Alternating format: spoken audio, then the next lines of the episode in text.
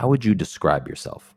I would describe myself as someone who's very passionate about ideas that I care about and happy to not pay so much attention to ones that I don't care about. Describe a future that you'd like to live in 50 years from today.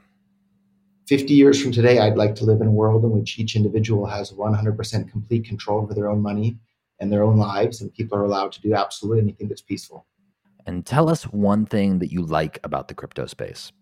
I love the fact that with cryptocurrencies, people have 100% complete control over their own money and they don't have to ask for permission from a bank or a corporation or a government to send and receive money with anyone around the world. For me, that's incredibly exciting. And tell us one thing that you dislike about the crypto space. I dislike a lot of the the maximalism thinking that this cryptocurrency is the only cryptocurrency and any other cryptocurrency couldn't possibly ever hope to improve upon uh, that sort of thing. So I, I think it's uh, very similar to tribalism or racism that we see in, in the real world, or my political party is better than your political party.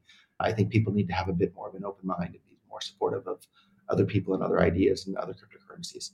You know, I've gotten that answer from almost all the guests, and uh, I think we can all agree on that one. Good.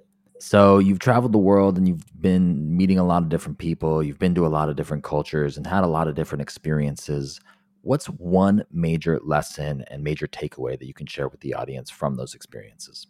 I think a major lesson from meeting people all around the world is that uh, people have the same sort of similar wants and desires no matter where you go. And people aren't so different after all.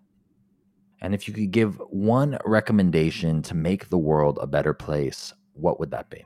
I think respect the right of others to live their lives how they see fit, and they should respect you to live yours how you see fit. And people are different, so they should be able to enjoy their differences as well.